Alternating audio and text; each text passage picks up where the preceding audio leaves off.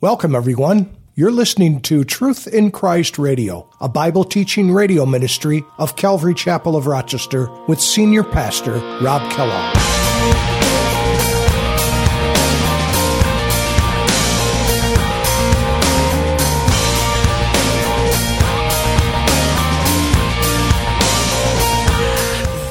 After his uh, crucifixion and after his resurrection, he ascended 40 days later from that very spot. And the Bible tells us in Zechariah, incidentally, that when he returns in his second coming physically to the earth, he's going to come in that very same spot.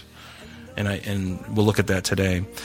But Jesus, in this Matthew 24, gives us a chronological view of what's going to happen during this tribulation period, of which Revelation chapter 6 will be the beginning of your praise.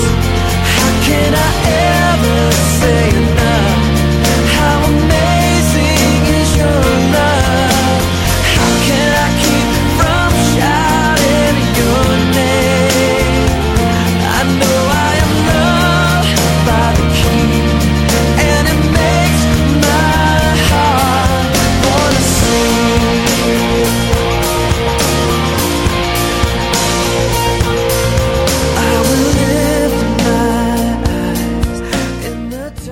Welcome to today's edition of Truth in Christ Radio. In today's lesson, Pastor Rob will take us on a journey of the Bible that supports the coming of God's wrath on this world. In the book of Matthew, chapter 24, Jesus gives a sermon called the Olivet Discourse. This sermon is a prophecy from Jesus telling us what to expect as the last days approach. As Pastor Rob reviews these things, we should also be looking and paying attention to the current events and how much it is similar to what Jesus has predicted. Lord, thank you for your word that gives us a look into the future so that we can prepare. Now let's join Pastor Rob with today's study. And then, after his crucifixion, what happened in 70 AD, some 35 years later? The Romans came. The people of the prince that shall come. So the Romans came. The Romans came and destroyed Jerusalem in 70 AD. And you remember in the book of Daniel, remember Nebuchadnezzar had a dream of this golden image, or of this large image where the head of the image was gold and the chest and the arms was made of silver and the middle part was made of bronze and then uh, legs of uh, iron and then iron mixed with clay. And Daniel later on, uh, in Daniel chapter 7, he tells us who those those different personages were. And Babylon was certainly the world empire with the head of gold. And then the Medo Persian Empire were the ones who came after and conquered Babylon. And then Greece under Alexander the Great came after them. And then Rome came after them. And that was the period when uh, Jesus was alive on the earth. The Romans were still in power until 476 when the fall of Rome happened. But it also speaks of finally another world kingdom that hasn't yet risen up. And that was the very, the the, the, uh, the, the clay mixed with the iron, the iron mixed with clay, this last part, the very legs, the very bottom of the legs of this image that he saw. And that is a revived, we believe, a revived Roman Empire yet to come upon the earth, of which the Antichrist, the man of sin, will be the head over. Does that make sense? We've kind of talked about that in, in, in the past. So notice verse 27 in Daniel. It says, Then he, and this he that he's speaking of is the Antichrist. Again, not the, you know, everyone thinks that he, they, got this personage of him, but he is going to be a smooth talker. He's going to be a, a, probably a good looking guy. And he's not going to be ultimately the man of sin until midway through the tribulation period, he is going to be wounded. We'll see that in a few minutes. I don't want to get ahead of myself. But notice what it says. Then he, this Antichrist, shall confirm a covenant with many for one week. Here's our word again. It means week of years. So that's seven year period. That's the period that we're talking about right now. That's the period where Revelation 6 begins this week of years. It's called Daniel's 70th week because we're here in Daniel and he's saying on this and this week, in the middle of this 70th week, 69 have already taken place. This last week of years, this last seven year period will commence. and it won't commence until we are removed. But when it happens, the Antichrist, this man who's going to solve the world's problems, and everyone's going to look up to, he is going to allow the Jews to rebuild their temple in Jerusalem. Think of that. Right now, there's the, a mosque. It's going to take a real smooth talker to be able to allow the Jewish temple to be built alongside that mosque. Wouldn't you agree? Does that sound like World War III to you? But this man's going to be able to do it. The church will be removed, so there'll be, there'll be, there'll be very little resistance. The church won't be going, You can't do that. But in the middle of this week, he shall bring an end to sacrifice and offering, and on the wing of abomination shall be one who makes desolate, even until the consummation which is determined is poured out on the desolate. So, this Revelation 6 begins at the beginning of the tribulation period, the 70th week of Daniel, when the Antichrist makes the covenant with Israel and gives them their temple. Does that make sense? He, make, he confirms a covenant with them for a week. In the beginning, he gives them the ability to build their temple. And then, right in the middle of that week, it says in Daniel, in the middle of the week, he shall bring an end to the sacrifice and offering. Why? Because he is going to set up an image of himself. And all of a sudden, his true colors are going to be known. But it'll be too late. It'll be too late. In fact, um, when we've gone to Israel in times past, we've gone to the Temple Institute. And it's a really wonderful place there in, in, the old city in the Jewish quarter. And you walk in and they're, they're ready to go. They've got all the instruments ready for this next temple that's going to be built. And I remember, you know, going on a tour with Bill Gallatin and Scott and Pastor Jeff. And I remember people putting in money in this thing. They were accepting donations for the, you know, the building of this thing. And they, they said, don't put any money in. You can do what you want, but I would encourage you not to. Well, why is that? This is the temple. He's like, do you know who that temple is going to be inhabited by? The very next temple is going to be the one that the Antichrist is going to desecrate. Does that make sense? So why contribute to it? right? So everyone starts putting their hand back in the thing and everybody got put in jail. I'm, I'm only kidding. So turn with me to Matthew now, in Matthew 24. This is a these two passages that we're going to be looking at today are really the two of the most significant passages. Daniel being perhaps one of the most significant, if not the key to it all, because he really gives the, the blueprint, if you will, of what's going to happen. And the Lord gave it to him through the angel Gabriel. And you know, when I think about books like Genesis and books like Daniel and books like Revelation, the critics and unbelievers who are really antagonistic toward the gospel, they really hate those three books specifically. Because if you can remove prophecy and if you can remove the fact that God created in the beginning, you've removed a lot. Significant stuff, right? So these three books are probably the, one of the most important books in all of the scripture, and they're the most attacked out of all the books of the Bible Genesis and Daniel. Daniel is amazing what God had shown him. Way beyond his years, even yet future to us, going all the way to the end. It's amazing. It's amazing. But let's look in uh, Matthew chapter 24 because Ma- remember, Jesus is speaking to his disciples uh, let me go there really quick. Matthew 24, go there with me. Uh, look at verse 1. Then Jesus went out and departed from the temple, and his disciples came up to him to show him the buildings of the temple. And Jesus said to them, Do you, know, do you not see all these things? Assuredly, I say to you, not one stone shall be left here upon another that shall not be thrown down. And Jesus, obviously, speaking of, prophesying of the time, 35 years approximately from that time, that the temple would be destroyed by the Romans in 70 AD. Daniel told us about it, didn't he? We just read it just a few minutes ago. He would, the, that temple would be destroyed. But Jesus gives us in Matthew 24, it's a very Jewish section of Scripture. He's speaking to the Jews. The church is not mentioned here in Matthew 24 because it's very Jewish in nature. And he's speaking to his disciples who are Jews. And they call it the Olivet Discourse. And the reason they call it that is because he's preaching to them on the Mount of Olives. The Mount of Olives is just to the east of the Temple Mount. There is a valley, the Valley Kidron Valley. There's a stream that goes through there. It's not there today.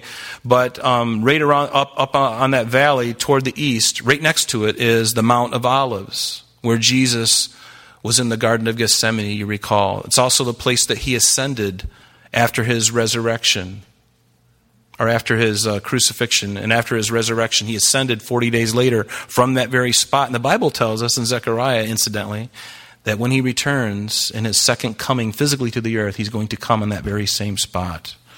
And, I, and we'll look at that today. But Jesus, in this Matthew 24, gives us a chronological view of what's going to happen during this tribulation period, of which Revelation chapter 6 will be the beginning of. So, the first half of this great tribulation period, seven divided by two is three and a half, right? So, the first three and a half years, Jesus tells us in verse 4 through 14. Let me read it for you. You can just write these down, but I'll read it. Matthew 24, 4 through 14, the very first half of the Great Tribulation. And Jesus answered, and he said to his disciples, Take heed that no one deceives you, for many will come in my name, saying, I am the Christ, and will deceive many.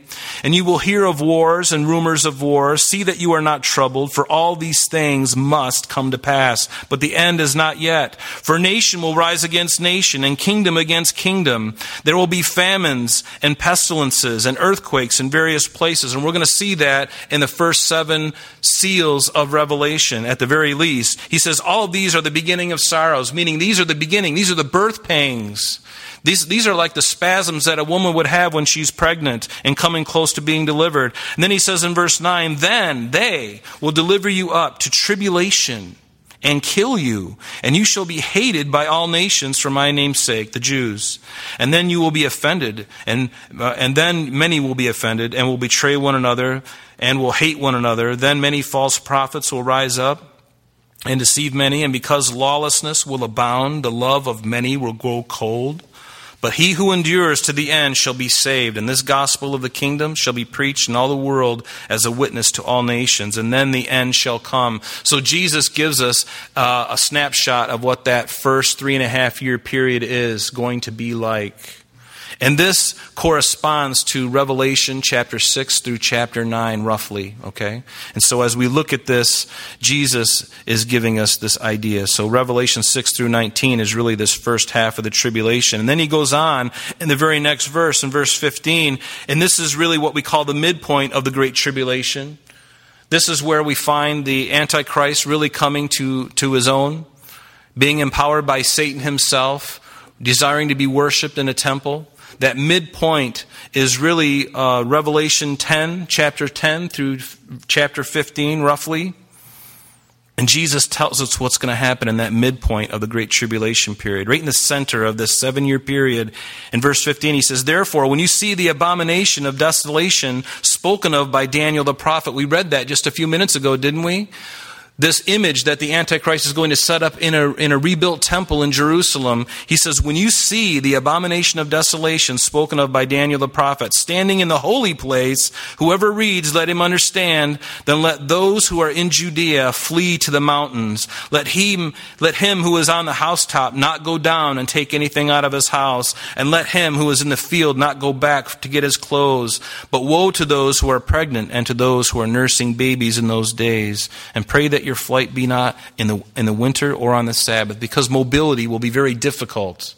Mobility will be very difficult. He says, when you see this abomination that makes desolate in the holy place, don't even go back to your homes. Flee. Flee. Get out of town. In Revelation chapter 12, in the first six verses, it speaks about this too. It says, Now a great sign appeared in heaven, a woman clothed with the sun and with the moon under her feet, and on her head a garland of twelve stars. Then being with child, and this is speaking of Israel as a nation, she cried out in labor and in pain to give birth. And another sign appeared in heaven.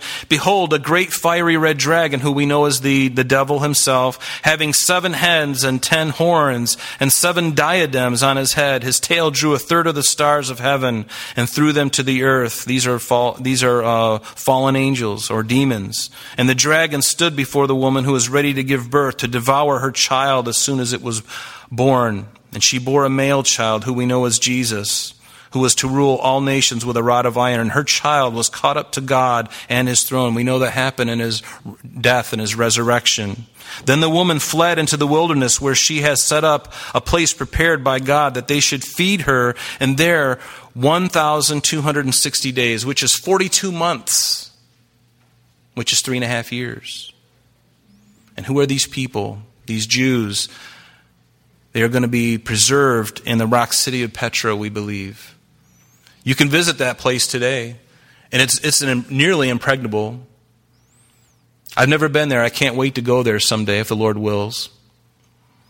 But many people have stored scriptures inside the walls of this cavern that goes way back, and I've never been there, but I've heard of it and the Jews will hide there from the Antichrist for safety, and God is going to prepare that for them. You can read Isaiah chapter 63, verses 1 through 6, It talks about the Lord uh, going and protecting them and, and um, preserving them. We also know that during this midpoint, the Antichrist is killed. There's going to be a wound that's going to, he's going to receive. And he's going to die. He's going to literally going to die and miraculously he's going to be raised to life. But instead of the Spirit of God indwelling him, there's one who is going to indwell him Satan himself. Not a demon, Satan himself. Do you understand the difference? Satan himself, not a demon. He is going to be the best speaker, and people are going to, their jaws are going to drop when they see this man He's going to have the answers again. He's going to even be more empowered now. And now he's going to be able to do signs and wonders with all power. God's going to allow it. And the deception is going to be so great that everyone's going to wonder after the beast. What does it say in Revelation 13? Again, we're still in that midpoint, Revelation uh, 10 through 15. So now in Revelation 13, what does it say about this beast from the sea who we know to be the Antichrist? It says, Then I stood on the sand of the sea, and I saw a beast rising up out of the sea, or the sea of humanity, having seven heads, heads and ten horns, and on his horns ten crowns, and these are all kings and kingdoms. And on his heads a blasphemous name. Now the beast which I saw was like a leopard, his feet were like the feet of a bear, and his mouth like the mouth of a lion. The dragon, meaning Satan, gave him his power, his throne, and great authority. And I saw one of his heads as if it had been mortally wounded, and his deadly wound was healed. Notice, his deadly wound was healed. This, this one horn, this Antichrist we know him to be, he's assassinated at some point in this mid period, in the middle part of this tribulation period. notice what it says. And all the world marveled and followed the beast. So they worshiped the dragon who gave authority to the beast, and they worshiped the beast, saying, Who was like him? Who was able to make war with him? So he's resurrected by Satan himself. And then in verse 5 of Revelation 13, it says, And he was given a mouth speaking great things and blasphemies. And he was given authority to continue for what? 42 months. The second half of the tribulation period. So we had the first three and a half, the midpoint, and now this last three and a half year period where he is going to be filled with Satan, with all power and lying wonders and signs. People are going to lose their minds over this guy. He's going to have everything. Then he opened his mouth in blasphemy against God to blaspheme his name, his tabernacle, and those who dwell in heaven. That's you and I. He's going to be blaspheming us because we're in, in, heaven. His tabernacle, those who dwell in heaven. And it was granted to him to make war with the saints and to overcome them. Those on the earth at that time are going to be chastened. They're going to be actually persecuted. And authority was given him over every tribe, tongue, and nation, and all who dwell on the earth will worship him, whose names have not been written in the Lamb's book of life, slain from the foundation of the world. Is your name in the Lamb's book of life?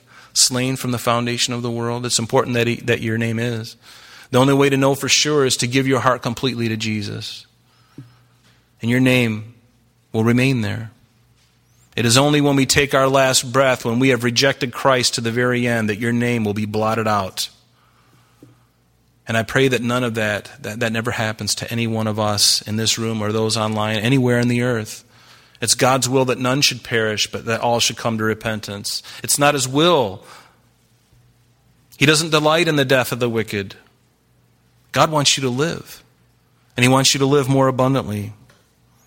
What does it say in 2 Thessalonians chapter 2? You might want to just write this reference down. By the way, you can also review this online afterwards. If you go to our website after the service, you can watch this over and over again. You can write these things down, kind of absorb some of that stuff, write it down. But Second Thessalonians chapter 2 also speaks of this Antichrist during the midpoint period and beyond.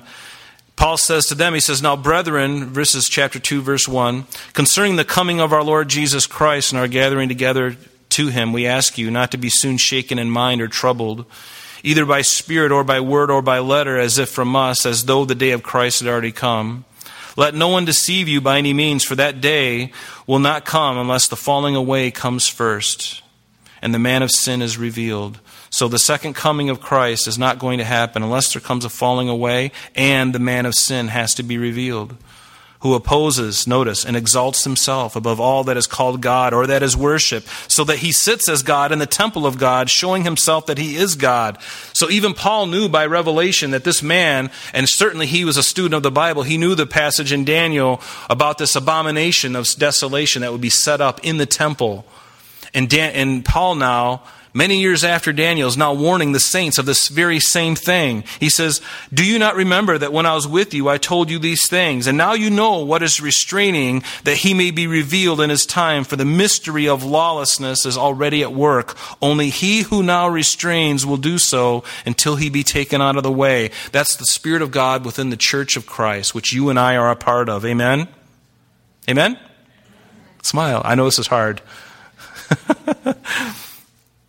Then the lawless one will be revealed, whom the Lord will consume with the breath of his mouth and destroy with the brightness of his coming. We'll see that when we get to the end of Revelation in chapter 19, specifically verse 11. You're going to see Jesus coming back and he's going to destroy the demonic trinity, the Satan, the false prophet, and also the beast, the Antichrist.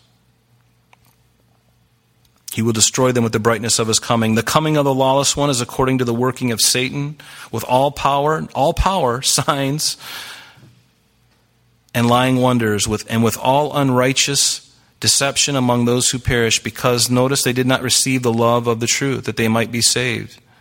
And for this reason, God will send them strong delusion that they should believe the lie, and that they may be condemned who did not believe the truth, but had pleasure in unrighteousness. And so that's the midpoint of this period of time that we're going to be embarking on. What about the second half? What happens in the second half of this, the last three and a half years of this seven year period? Jesus tells us again back in Matthew 24, if we pick up right where we left off in verse 21. The second half is going to be the worst. In Matthew 24, verse 21, Jesus tells what this second half of the Great Tribulation is going to be like. And this corresponds to roughly Revelation 16 through chapter 18. What did Jesus say? He says, For then there shall be great tribulation. Yeah, I, I, would, I believe so. it's going to be really tough. For then there will be great tribulation, such as not been since the beginning of the world until this time, nor, no, nor ever shall be. And unless those days were shortened, we've read this before, no flesh would be saved. It's going to be wicked. God's judgment on an ungodly world is going to be horrific, folks. And unless he, said unless he shortened that time, nobody would survive it. Nobody would survive it. But for the elect's sake, those days will be shortened. And then if anyone says to you, Look, here is the Christ, or there, do not believe it. For false Christs and false prophets will arise and show great signs and wonders to deceive, if possible, even the elect. I have told you beforehand, therefore, if they say to you, Look, he's in the desert, do not go out. Look, he's in the inner rooms, do not believe it, Jesus said. Because the next time you see Jesus, you're going to see him in the clouds. Does that make sense? You're not going to see him in Manhattan. You're not going to see him in Brooklyn at the Watchtower Society. I'm sorry, that's all the time we have for today, but please join us next time as Pastor Rob continues our journey through the book of Revelation. Calvary Chapel of Rochester is located at 2503 Browncroft Boulevard, Rochester, New York 14625. You can reach us at our church office between 9 a.m. and 4 p.m. Monday through Friday at area code 585 586 3140. If you would like to have an audio CD of today's message mailed to you in its unedited form, simply mention today's date when contacting our church office. You can also contact us via the web by logging on to www.calvaryrochester.com. There you will be able to access a number of useful things, such as information concerning our beliefs, our ministries, contact information, our location, service times, and much more. You can also download or listen to the radio and sanctuary messages free of charge from the teachings link at the top of the page. To listen to Calvary Chapel of Rochester sanctuary messages or Truth in Christ radio on your mobile device, just subscribe to both through Google Play and Apple Podcast. You may also join us on Sundays and Thursdays through live streaming of our services and Bible studies. Just click on the online services link.